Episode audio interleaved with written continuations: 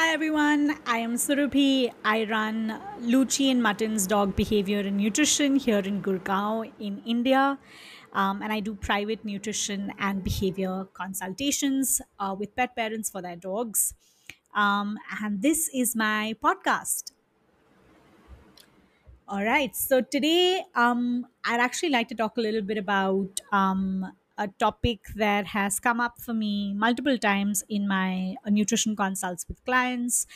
Um, I also recently came across um, some advice that was, uh, you know, shared on the topic um, that I found a little problematic. And so I thought that I might as well just talk a little bit about it. Um, and the topic really is on acid reflux in dogs. Um, and so I know that, uh, you know, in my own experience of, of working as, as a canine nutrition uh, consultant, um, I know a couple of different clients who've come up to me at different points in time um, you know, claiming that their dogs have acid reflux or acidity, um, uh, usually end up throwing yellow bile first thing in the morning. Um, even with, you know, behavior consultations, um, some of the dogs that I do work with um, end up um, with, with this condition. Um, and so I thought it'll be helpful to sort of just do a consolidated conversation about this. Um, if you have questions or comments on on what you're listening into, feel free to um, you know drop me a message or an email.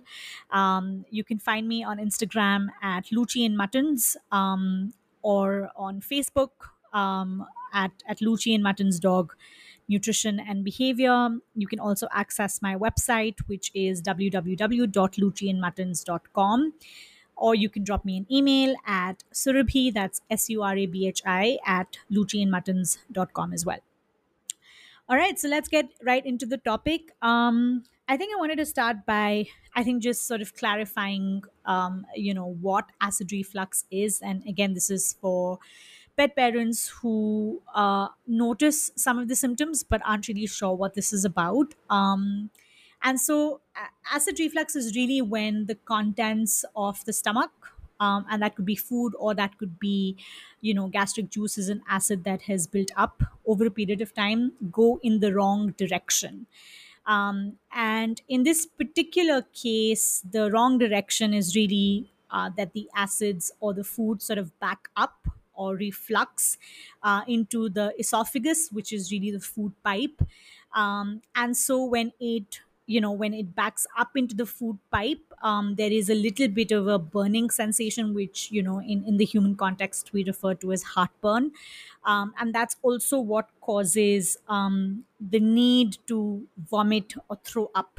Um, and so uh, this reflux this acid reflux could happen because of several different reasons. Um, one of the more common ones uh, that i find is because the acid and the gastric juices that are released at the time of um, you know meal times right and, the body or even so much as as the scent of food they build up in the stomach when it's really empty um, and so what's happening is that the rate at which the acid and the gastric juices are entering the stomach versus the rate of food that's coming in um, are vastly disproportionate. And so there's a buildup of this uh, digestive fluid. Um, and so if uh, you know you or our dogs haven't eaten enough for several hours, then this buildup of digestive fluid um, can essentially cause acid reflux. Um, acid reflux could also happen for dogs if they have eaten too much or too soon or very quickly, or if they have eaten certain kinds of foods that are not getting digested effectively and efficiently. Um, this could also happen if just the overall digestion process isn't uh, happening correctly and adequately. Um, and so we find that there are several different causes for acid reflux. And, uh, you know, it unless you're working very closely with um, a vet, it can be difficult to diagnose why acid reflux is occurring. Um, and so it is a little bit of a trial method. It's a little bit of an elimination and trial method to identify what could the possible cause be. Um, for some of the dogs that I have worked with, I've found that just making you know small shifts across the diet across lifestyle across habits um, really addresses um, the issue. Um, but in, in cases where dogs have a chronic condition um, it's definitely helpful to dig deeper with a vet um, or even a behavior consultant. And, and i'll come to why i think that that's important. Uh, but any any situation where you see that your dog is struggling with something chronic uh, which means that it's happening repeatedly or um, you know some of the recommendations that uh, you have tried um, aren't effective then i would definitely uh, I would definitely look at, at, at trying and, and figuring out if there's anything else uh, or an underlying you know condition that's causing uh, the acid reflux really as a symptom. Um, uh, there is another condition called bile reflux which is really where bile. That's the that's the digestive liquid that is produced in the liver backs up or refluxes into the esophagus um, along with all of the stomach acids. And, and so the symptoms for acid reflux as well as bile reflux are quite similar but the treatment options for either of them uh, uh, for both of them actually look very different. Um, and uh, you know with with bile reflux uh, diet and lifestyle recommendations aren't entirely effective. Um, bile reflux also happens when the liver is extremely inflamed or when there is a chronic liver condition that the dog is struggling with.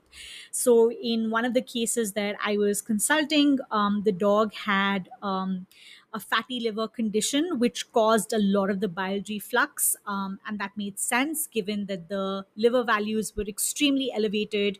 Uh, we knew that there was a chronic liver condition. Um, and uh, you know, we knew that when the bile reflux episodes were happening, uh, the dog was really struggling um, with with what uh, with the condition at that point in time. Um, and again, you know, there was a lot of projectile vomiting, etc. So you'll see that there there are similarities but the treatment to each will look very very different. Um, and so i think again with chronic conditions it becomes very critical to go back to the vet to consult um, you know with with the right professionals to get the correct accurate diagnosis so that uh, we can treat the dog um, accurately, we can treat the dog um, effectively. Um, and I think once you have the diagnosis, then you can always reach out to a canine nutrition consultant and get um, expert support and recommendation on the diet to help the body heal and uh, reduce overall inflammation in the body. Um, and so, when we talk about very specifically managing acid reflux, um, it becomes very important to look at diet, to look at lifestyle, to look at overall habits and routines for the dog. Um, I know a lot of pet parents um, administer antacids quite regularly uh, to their dog when they're having these bouts of acid reflux.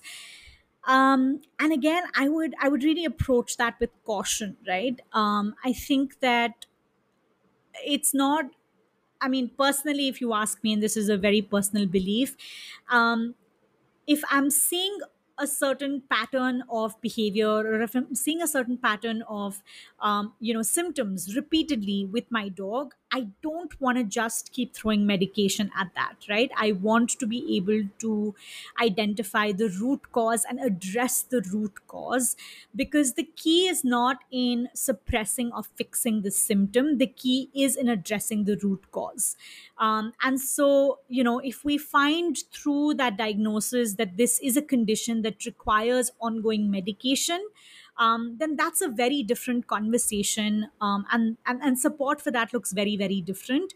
Uh, but in cases like these where we're noticing these bouts of reflux i think it's again important for us to work with the right um, you know professionals with the right help to identify the root cause and really address the root cause there instead of just throwing medication um, as the solution um, which again is not really a long term solution without the proper diagnosis and, and support um, from, from your vet.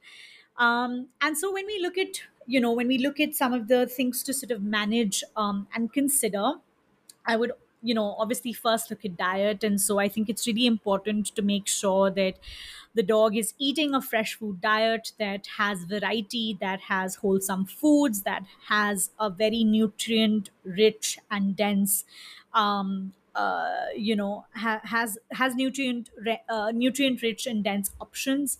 Um, uh, again based on just uh, you know studies done on human beings with uh, with with acid reflux uh, fatty meals you know um, food items that contain too much cholesterol um, again are are uh, can contribute to recurring bouts of acid reflux. And in the context of our dogs um, that would really look at uh, that would really be you know very imbalanced um, quantity of red meat in the diet or feeding the dog only red meat repeatedly um, um, you know not opting for leaner versions. Um, and again with with red meats like pork and beef and buff and lamb um, you you can opt for leaner options. You can opt for certain parts um, where uh, you're not going to get as much fat.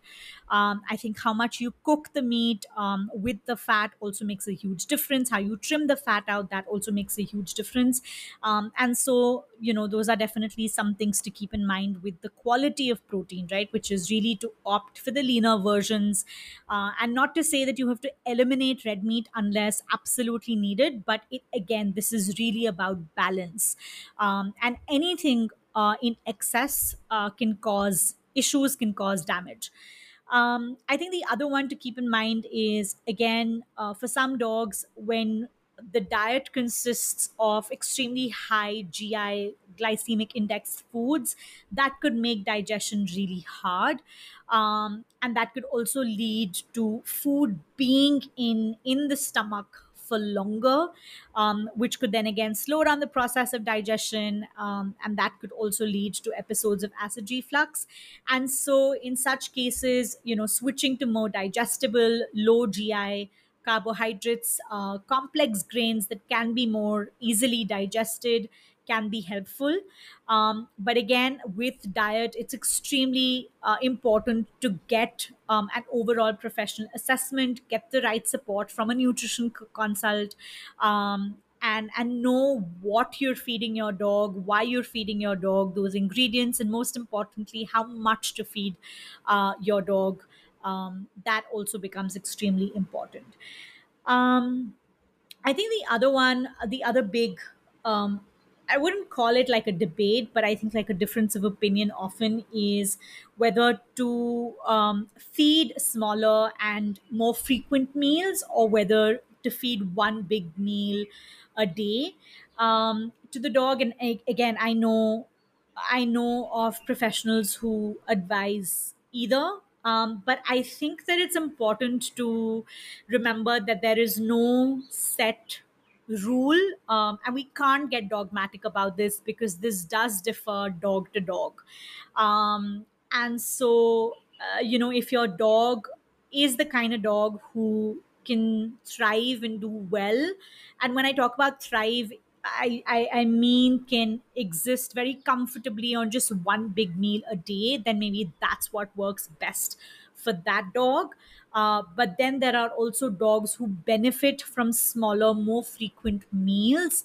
Um, and you know it's important to cater to each individual disposition each unique disposition and not forget that uh, when we are prescribing these recommendations um, and again the key i think is uh, you know as, as soon as i said it i think the key is to not be prescriptive but to be uh, to adapt to what the dog uh, is sharing with us the feedback that the dog is giving to us that becomes really really important as well. Um, and so even in in my household alone luchi is a dog who is less who's able to thrive better. Um, and by thrive i mean essentially you know minimal response to stress um, just calmer and just being able to sort of think better uh, when she gets um, you know more frequent meals mutton on the other hand can pretty much do with one solid meal a day uh, max to max two um, but she's able to sort of you know do well on that. And and so you'll see that there are individual differences and again it's very important to account for those individual differences and incorporate the dog's feedback in the treatment plan as well um, the other one that uh, is is a helpful recommendation is the idea of raised bowls, and obviously this is used extensively in conditions when we are trying to avoid bloat. Um, but this could also be really helpful in um, reducing the incidence of acid reflux episodes for dogs. The only caveat with raised bowls, however, is that finding the right height is key. It can't be too short or too tall for the dog to um, reach uh, because that alone can cause a lot of frustration and stress while the dog is eating. Um, and that does impact how the food is digested in the body. So, again, finding the right height um, is, is imperative. Um, the other recommendation that often gets thrown around a lot, which again I think needs multiple caveats, is this idea of um, using slow feeders for dogs. Um, you know, they gobble food up really fast um, and you know could potentially have acid reflux and so let's you know get them to eat in a slow feeder um, and again i think there are several different things to sort of consider uh, with this recommendation. Um, I think one is that dogs in general eat faster than human beings. And so I think it's important to be very, um, uh, you know, real about what is the benchmark or standard or baseline that we're looking at for dogs, right? Um, uh, and so one is that, right? I think one is the fact that dogs anyway eat faster. They are gobblers. Um, and so what are we really slowing down for them becomes very important to think about. Are we slowing down their natural way of eating or are we slowing down an exaggerated way of eating right?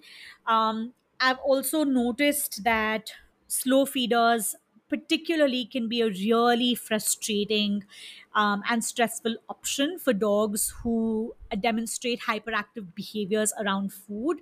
Um, and again, this in itself could cause um, you know acid reflux episodes because um, the rate at which the acid is filling up in the stomach versus the rate of food coming in uh, is disproportionate, right? Because that's what a slow feeder is supposed to do. It is supposed to uh, make accessing the food uh, a challenge right um, and so for dogs with acid reflux i actually recommend free access to the food and what that means is we don't necessarily use a slow feeder um, and so again i think you know instead of using this as a blanket recommendation i think it's important to chat with both your vet as well as a behavior consultant to find the right option for your dog.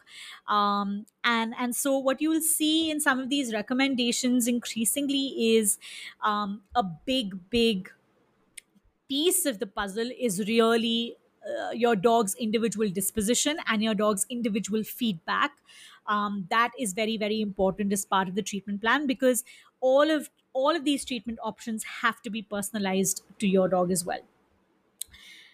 Um, i think the other one that i definitely want to talk about and and that is is what i want to sort of really close this podcast with is the role of stress. Um, and you know i can talk about this is definitely a different podcast uh, a more detailed podcast but i do want to talk a little bit about um, the, rela- the relationship between stress and digestion uh, and appetite most importantly. Um, uh, you know we we know this because it we've experienced it as human beings as well and there is enough and more scientific evidence for this uh, and this is also basic biology uh, that stress does disrupt the physiology of digestion right? Um, uh, again it's important to remember that digestion is a parasympathetic nervous system activity. Um, and so uh, you know when we when we think about the autonomic nervous system there are two branches. We have the sympathetic nervous system which is the fight or flight and the parasympathetic nervous system which is the rest and digest mode right? Um, and so digestion is a parasympathetic nervous system activity. It happens when the body has slowed down when the body is calm. If the body is in a state of stress or in a state of fight or flight digestion is halted because digestion requires a lot of energy digestion requires a lot of resources and when we are in a fight or flight state um, there is all all of those resources all of that energy is really redirected to our muscles because the aim in that state is really just to survive. And this is a very very evolutionary um, uh, you know uh, it's just it's just evolution right? So uh, digestion does not happen in a state of stress and so if our dogs are continuously in a state of stress because of either micro stressors or big events that happen so sorry about this digestion is going to be impacted. Um, and that's something for us to definitely think about right? Um, so sorry about this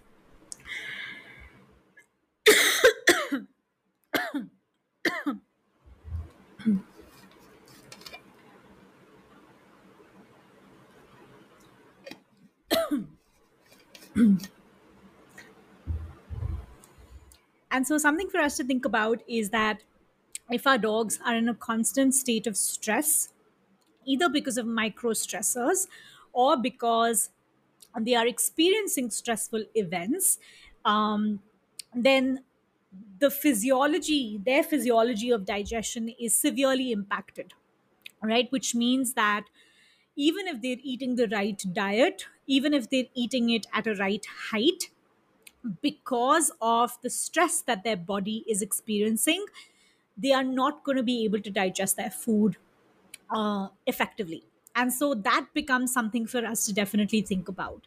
Um, i think the other thing to think about is the fact that stress can significantly impact appetite. It, and in some cases it does cause an increase in appetite um, which is called hyperphagia.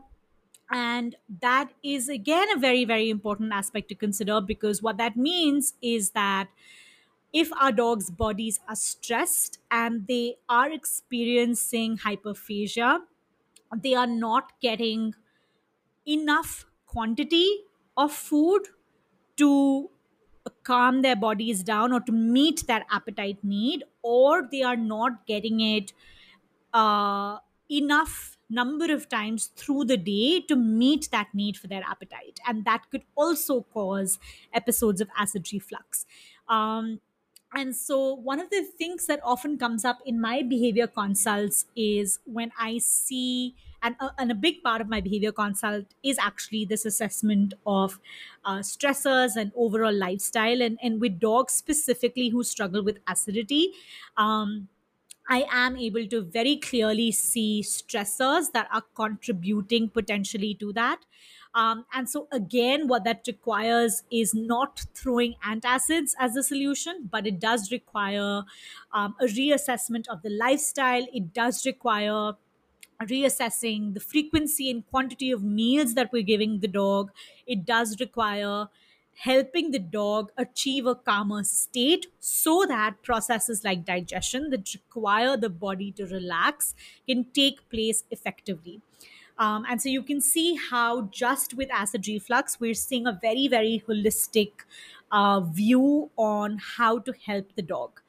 Um, I I'm gonna pause here because I did uh, you know share an incredible amount of things with you, uh, but hopefully these were helpful. Hopefully you're walking away with something new something that could potentially uh, make you pause and go hey wait i never thought about that. Um, and uh, if that has happened then just feel free to drop me um, a dm on social media channels or an email uh, letting me know what resonated with you about this podcast and what stayed with you. Um, and if you'd like to reach out for a nutrition or behavior consultation with me, uh, then feel free to write in at surabhi at luchiandmuttons.com and I will be more than happy to help both your dog and you. Um, thank you so much for listening in, and I look forward to coming back to you with another uh, podcast very soon.